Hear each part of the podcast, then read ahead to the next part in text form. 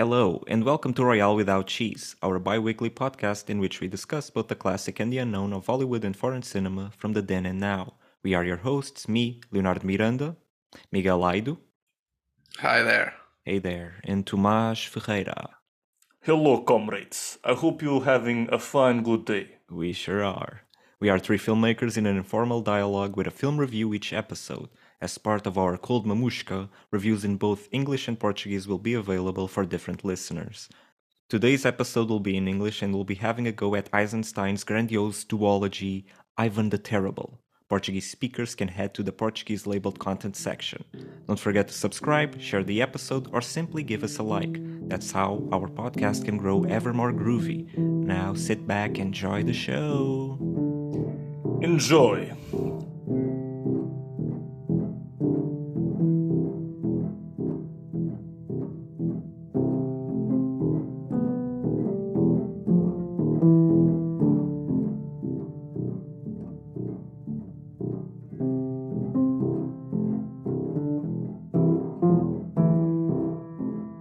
For me, uh, there was a huge difference between the first part and the second part. The second part for me was much better. I mean, it's like like on every aspect. The the way he it really varies in terms of camera dynamics with more pans. Um, the, the use of color um, against the, the black and white. Um, It was I one th- of I the don't- first color films, you know? In Soviet, yeah. Ah, okay. No, I didn't know. Interesting, yeah. Although it's not completely color, but yeah. And just generally, I mean, the plot I think is more interesting. The um, I don't think he, he he exaggerates so much on the close-ups that he did in the first part, uh, which become very theatrical. Um, I think it's is more um, a little how do you say Restrained. cons- yeah restrained uh, in the second part. Um, yeah, just mean- generally that's it. Yeah, I think the film initially, and I, in retrospect, I think the first part is better than I realized, but I have to rewatch it eventually. But uh, initially, you kind of have to adjust to the style of the film, very theatrical and exaggerated, and the way he cuts too, which is also it's always something with Eisenstein that takes a bit of adjustment because it's very frenetic, and he doesn't follow sometimes he doesn't follow the quote unquote rules of cutting. Like if he wants to go closer to a character sometimes he doesn't push in. He just cuts to like progressively closer images of that character. It creates the you know the sensation of movement with still images let's say which is interesting but it's not something you're used to seeing that much and he always does that uh, in his silent films especially. You see it a lot. So initially it was a bit like a fish out of water like oh my god this is a lot to take in. And then because formally the film is so challenging then it's also hard to understand the narrative for me a bit. And so it's a lot of adjusting. But by the second part i was already more adjusted to it and because of also what miguel said it's a bit more restrained and um, it's it's restrained both formally but also in terms of the narrative i think it encapsulates less time whereas the first part it seems like we go over years i'm not sure Yeah, it does feel like that. The first part is a little bit elliptical. It has that sense of like he gets a coronation, but then I also get the sense it has that sense because he grows a beard. and so he, he the character kind of evolves in his own clothes and not only he grows a beard that beard transforms into a grayer beard by the end of the of the film. You know it's almost like you really go over years with this character. It's very summed up. But the second part i agree with you that is much much more interesting although i really like the part one because i think he's more ambiguous in the way he thinks the czar ivan the terrible. Uh, i think he's much he becomes much more of a loner you know, uh, trapped in his isolation with no friends um, by his side, or trying to seek someone to fight the boyars, which are really a kind of aristocracy in the in Eastern European countries. Um, that he's For seeking to crush speakers, os boiardos. os boiardos. boyards. and uh, that he's seeking to crush to unify Russia. And uh, I think it's much more ambiguous about if he's a good guy or a bad guy. I think the first part, or uh, it's much more, you know, kind of a, a, nationalistic, a nationalist film that uplifts him as the savior of Russia that comes back to Moscow to take in the reins and defeats his opponents. While on the on the second one, when he commits the crime of killing his own cousin, uh, that is connected to his aunt, who is like one of the great cons- conspirators against him uh, about taking his throne. Y- you don't quite know who to root for because the aunt has done something terrible against him by killing his wife, but also he has just killed a cousin. That serves as a you know at at a certain point, uh, he entraps in this kind of role play where he puts him on with his own clothes, his czar like regal clothes. Yeah, it's a very cool scene. I and it's a wonderful. I mean, my God, it's a wonderful it's scene. Just to speak about the visuals, I mean, first of foremost, um, I think he's so to to close this point. I think he's much more of a troubled man in the in the in the in the second part. Also because he does something which I've never seen him do, which is flashbacks, and you go into the interiority of the character, seeing the Ivan's mother dying at the hands of the boyards, how he grows up, has a kind of a he's the Duke of Moscow, a promised czar to be, but the boyards still reign for him. And so there's that tension as he grows up towards these people who kill his mother and who are still with him on the reins of the country. And eventually he takes in the reins, he becomes the king, the one and only, and he's trying to clean them all. And so you understand more of his backstory and you sympathize with him more but also we start to see the worst in him you know in terms of how maniacal he is uh, how arrogant he is, how gruesome he is, how much of a, terrible a carnage obsessed terrible? terrible he is. Because he even says it like to the people who are the most loyal to him, to the ones who are most loyal to him. I think the I think he has a couple of guys uh, amongst his uh, court who come from it's a it's a lower kind of aristocracy, I think, uh, who are his his best servants and who even say this to him at, at the party but he's like you're not my you know you're not my family you're not my nothing you're not my brothers you are my slaves. And that's like whoa my god you know you know for a guy who is alone and who complains about being alone and not having anyone and who really values his family but his family is the one betraying him in the first place to be saying to these guys who actually pledged their allegiance to him and be kind of shitting in their face is, is just ridiculous and horrible. So it's really there's a dichotomy about what you feel about him. But in visual terms, I mean Sergei Eisenstein, I think just to say this, I want to say this. Sergei Eisenstein is a crazy man.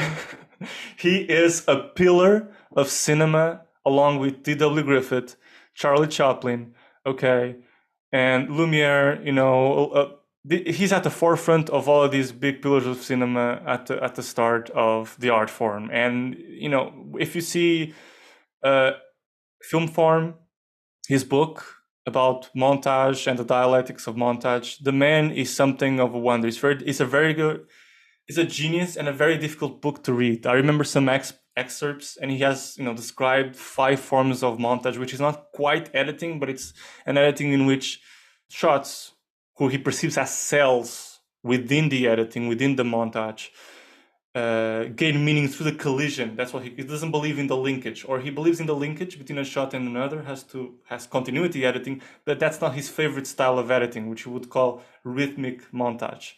It's the Pudovkin. Uh, his favorite is like yes, the Pudovkin is the one who defends the, the linkage. He defends the collision when there is some kind of a formation of a, a synthetic a synthetic meaning from the collision of two ideas. And he has these kind of five forms of montage, which are met- metric montage when you have, and the way he describes these different styles of montage, metric montage, overtonal montage, tonal montage, intellectual montage. It's it, it's so mathematical because his parents his father was an engineer and he was supposed to be an engineer but he wasn't. I think he kind of brings that into his into his thinking the art form. It's very mathematical. It's a very hard book to read i think. Um, and so when you, whenever you know, it's like it's you go you delve into that book, and it really feels like uh, what is this guy talking about? you know, it's very you know, it's it's amazing trying to decodify how he thinks cinema because he talks in in terms of conflict of scales, of masses, of volumes within the conflict within a frame, and the conflict from a frame to another frame, and it's like, what the hell, man? The formula length of the measurement of it. He uses these terms that are just mesmerizing. I don't have the book on paperback, but I would like to have it one day to really read it fully because it's very interesting. My favorite part of that book, of the essays I read, and yeah. I don't fully understand him. He has ideas that are just beyond me sometimes, but it's a matter of rereading and rereading. Mm-hmm. And I mm-hmm. think the best part, I loved parts where he picks like excerpts of his films, like Potemkin, and he, you know, he goes through his process almost. It's still mm-hmm. in a mm-hmm. difficult manner to understand, but you see the images and you understand what he's trying to achieve. He doesn't really. Uh, it's it's like he makes jumps in in his rational thought. He doesn't really explain to you what everything means. He doesn't say, "Oh, what is?" It? He talks about things like conflict of planes conflict of lines. He really is really obsessed about lines into cinematography, really, um, and you know, uh, conflict of colors, conflict of lighting, conflict. You can kind of sort of understand what he's going for, but still, you would appreciate. Okay, conflict of scales. Dot dot. What does this mean? But he doesn't do that. He does. He just kind of um, no goes through the motions of his rational thought, and it's kind of difficult to understand. But uh, it's very amazing. But it's to say that all that kind of dialectics of montage that he has on that book uh, is respecting is respecting his earlier films like Strike and October and Potemkin.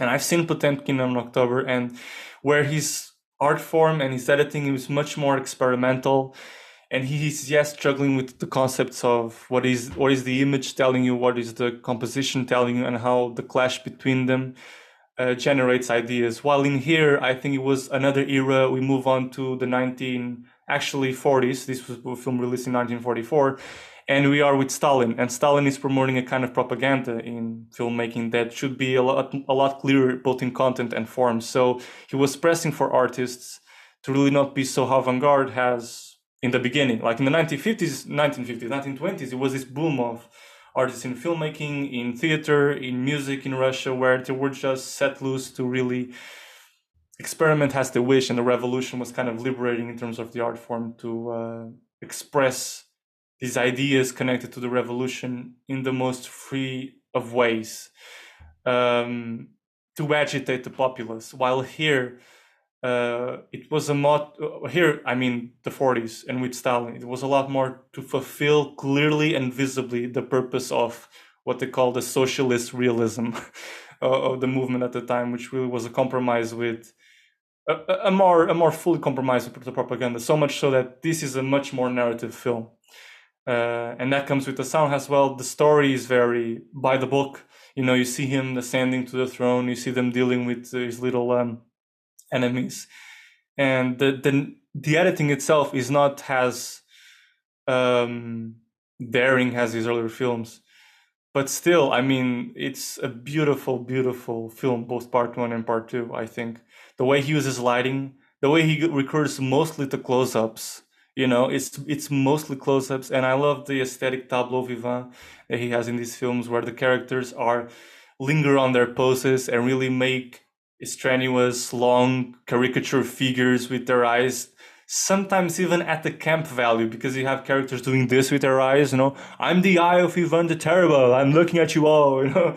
And he even he even acts with his beard. It's like, uh, uh, uh, show me my beard. I mean, there's a moment where he, he says, "I will be terrible," and then he looks I at the camera. I will be terrible. yeah, yeah, yeah. And it seems it's like he gives he's giving the middle finger to Stalin in some way. I think, like okay, you want me to do this? Fine, I'll do this this way.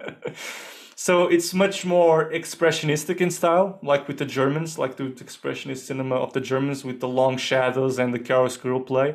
I think he takes a lot from it. And he also comes from theater. You know, he has origins in the theater, uh, Eisenstein. So I think he was uh, a pupil of Meyerhold, which was a director in theater, in theater, uh, in an avant-garde sort of work uh, who passed on to him what what they call this expressionistic style of theater that was very caricature based, and characters would do long faces and would really act fully whatever emotions were in the dialogue to a point that was, you know, strenuous. And uh, i think that's also the appeal of it. Like if you give yourself to the acting it's really interesting to see especially because visually it's it is balanced with the kind of acting that you're presented with. You have these very close-ups of their faces. A lighting that is very unnatural coming from below. Like it's a low angle lighting fully illuminating their faces. Like such a way that kind of burns you know their faces uh, to the point that there's almost no information of the skin detail. And it they just become kind of these monsters that fill up the screen the screen. It's it's really iconography filmmaking. As much as the paintings in orthodox monasteries that show up in this film or in the palaces that you see in the film are kind of these very still scary figures tableau vivant i'm I, I have this thing since a kid that i'm very scared of.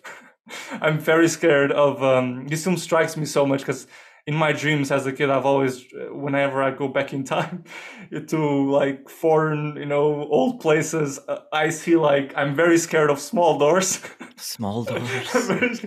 Small doors and like uh, this film there's a lot of people going yeah, through small doors and I'm like like they have to get hunched and pass through them and there's almost a humility to them because the act of passing through a door is almost like bowing to god and i find that very interesting. And so as a kid whenever i dreamt of old palaces and everything i would dream of palaces like this these castles that feel like monasteries where the doors are very very very small the ceiling is very very small and it's you're transporting to a whole other world. I don't know how you felt about that. I really like to, to know but um, it's it, these are scary places to me like to be and you know i just get fully immersed in you don't get you don't get this kind of uh, architectural uh, design in western europe you see. I think it's very uncommon to see that. It's much more akin to the orthodox monasteries and um, palaces of eastern europe which i find very interesting i was reminded a bit of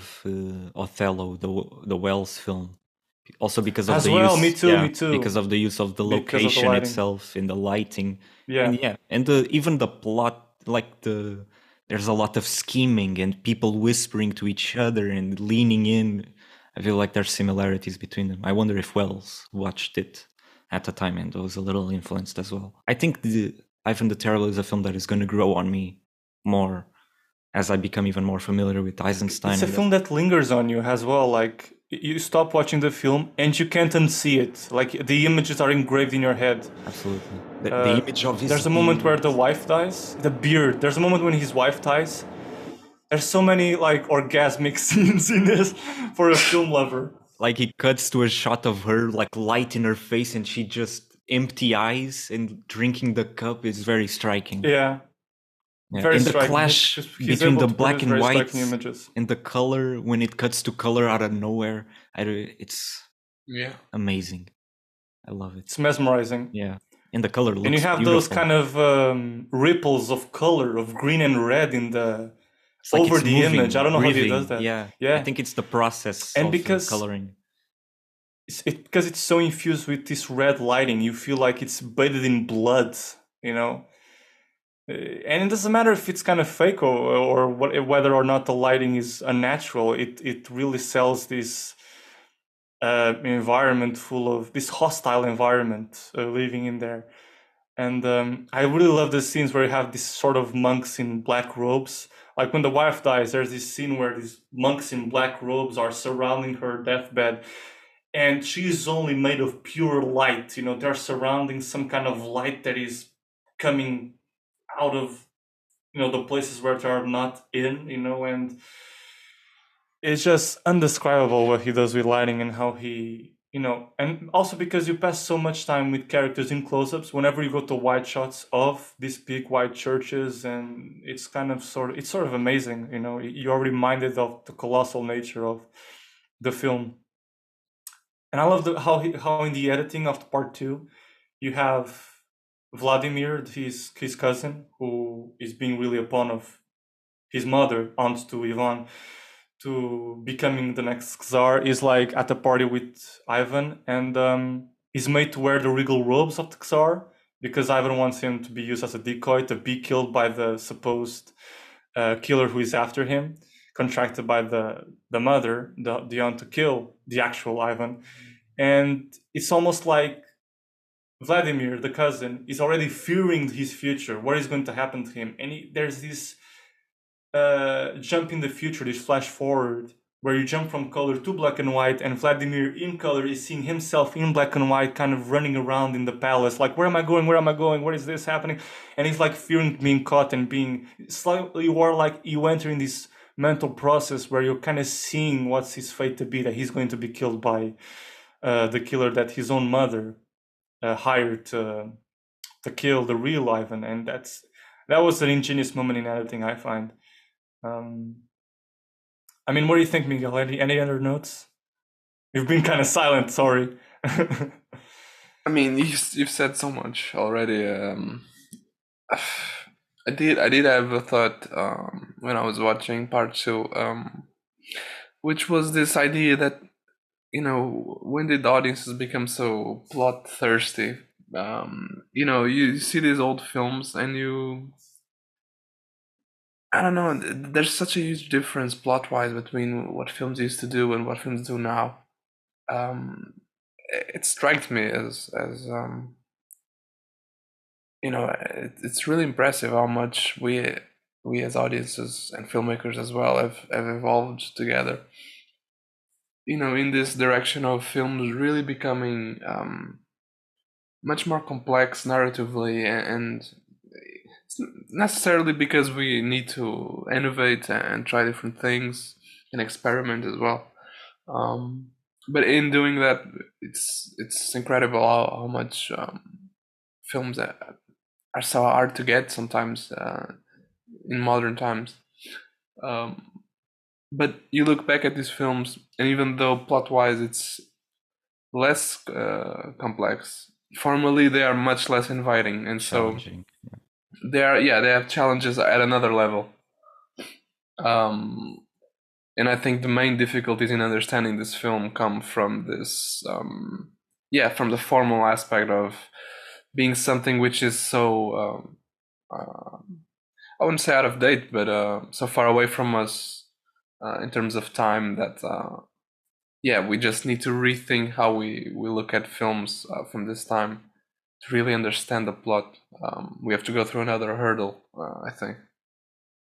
So yeah, it's like compensation. You know, you you have narratively simpler films, but uh, you go back to a time where formally things were different, and so you have to restructure your brain. yeah, although here, like Eisenstein is a bit of an outlier, since like his theories and what he wanted to achieve with editing like it did not become the norm. Like let's say but it did was... influence. You have films today that still rob from him. Of course of course but i mean that the model like if there was a battle between pudovkin and eisenstein i'd say oh, that yeah. the pudovkin is the the more like yes, accepted yes, yes, way of doing things and has in a mainstream way of doing things yeah, yeah, and eisenstein is more like oh let's take a bit of him for some things that we want to do here and there. Like and even as you were saying in this film he's he's this going film a bit is very more, much linkage. Yeah more it's very much yeah exactly. he's even going to that model a little bit uh, because you know but it, it does put you wondering like if it would be possible to continue like his work into trying to achieve this new type of cinema that is more about creating meaning with the images as and less about you know telling the story with the images which like they are both valuable ways of doing things but it's just so unique what uh, eisenstein was doing with definitely. his silent films especially and you don't really see the continuation of it it's one, he's one of those filmmakers that I really wish he would have lived longer, you know, because I would have liked to see what he would have made in the sound era, you know, what more films would would have would have done, you know. He he went, I think he, I don't know if he isolated himself exile himself in Mexico or not. I have the idea that he did. He did a film in Mexico called Que Viva Mexico.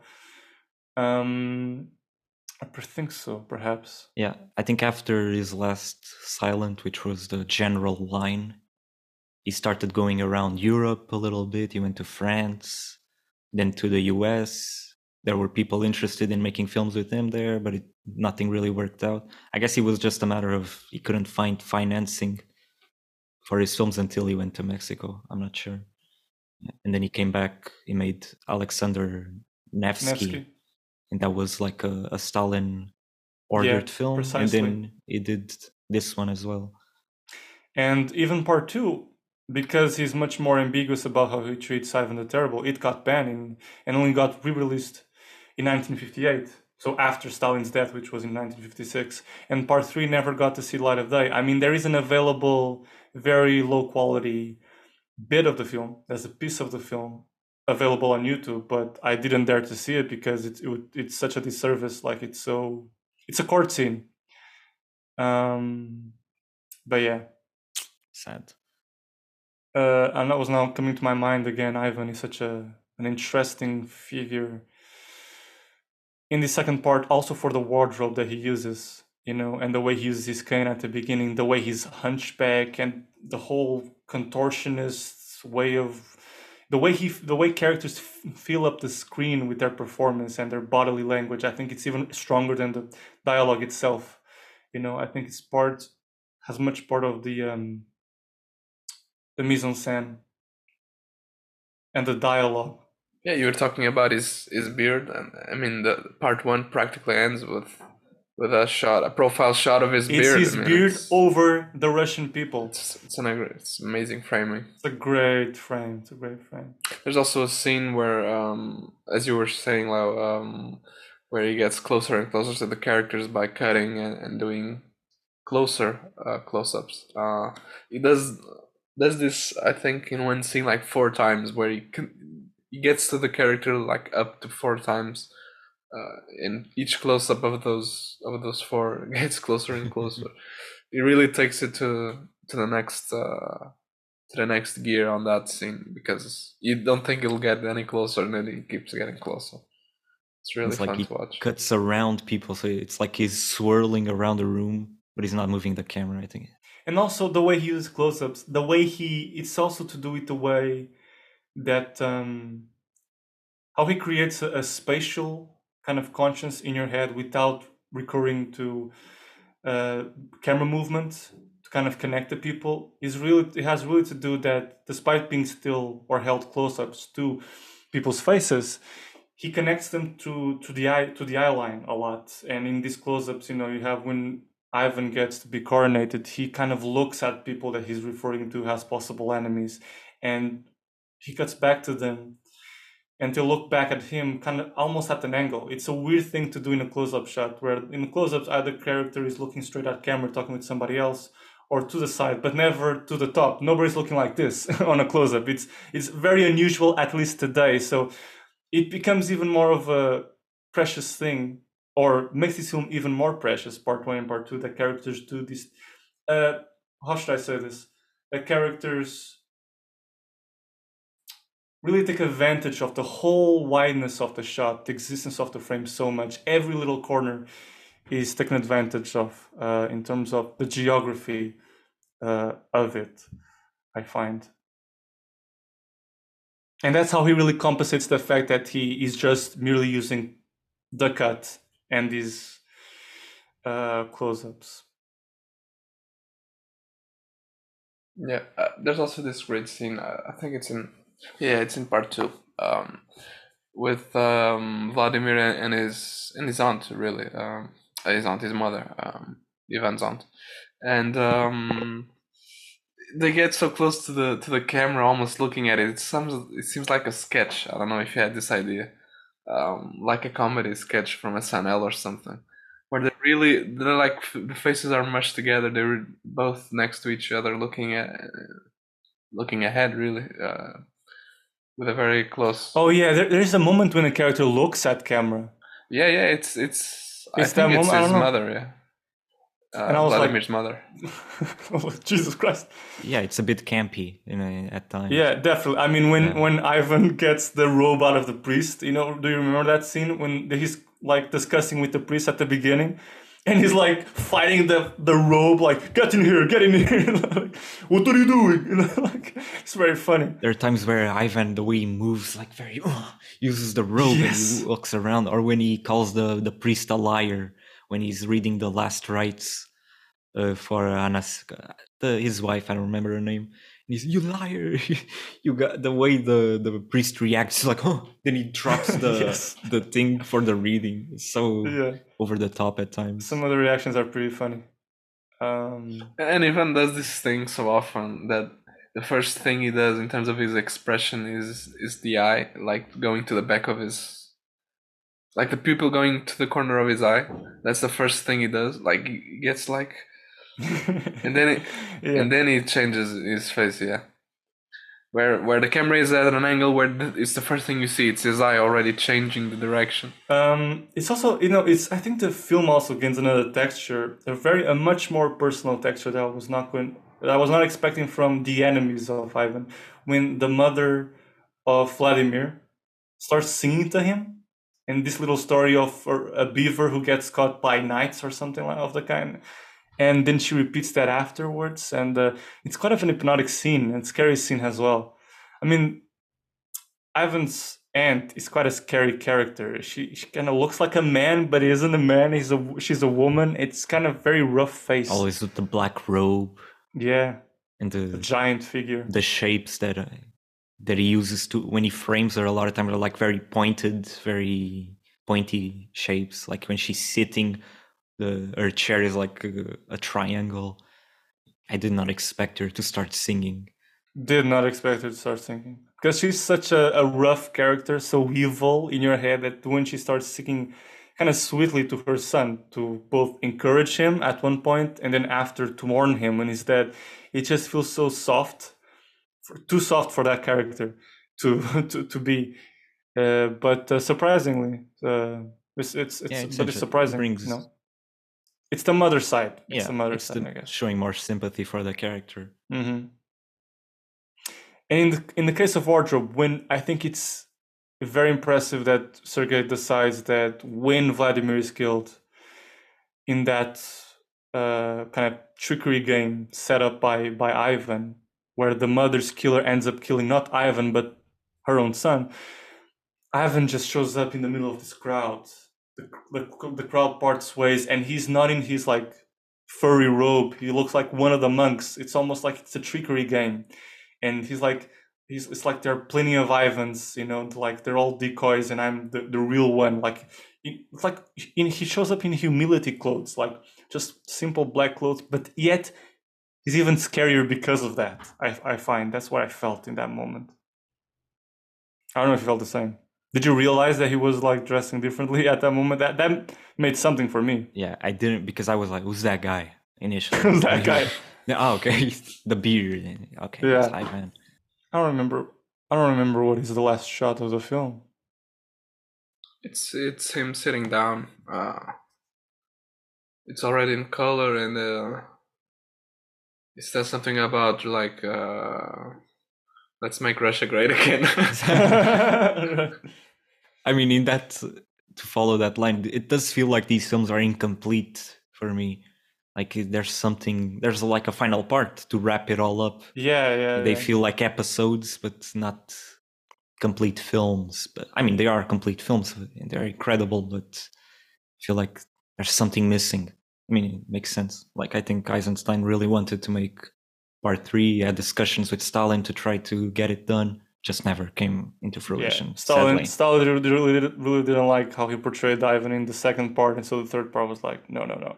And he was forced to make a speech saying that, you know, what he did in part one was false and a horrible job and all those things. You know, I shouldn't have made it. kind of apologetic. You know, you know the the so-called you know theater director that I mentioned um, that he was the pupil of got executed because he didn't you know conform to Stalin's ways. So there you go. That's all for today. If you'd like to reach out and suggest a film for the next episode, you can find us on the podcast official Instagram and Facebook pages. Don't forget to subscribe, share the episode, or simply give us a like. That's how the podcast can grow ever more groovy. Thanks for listening and see you next time. Bah.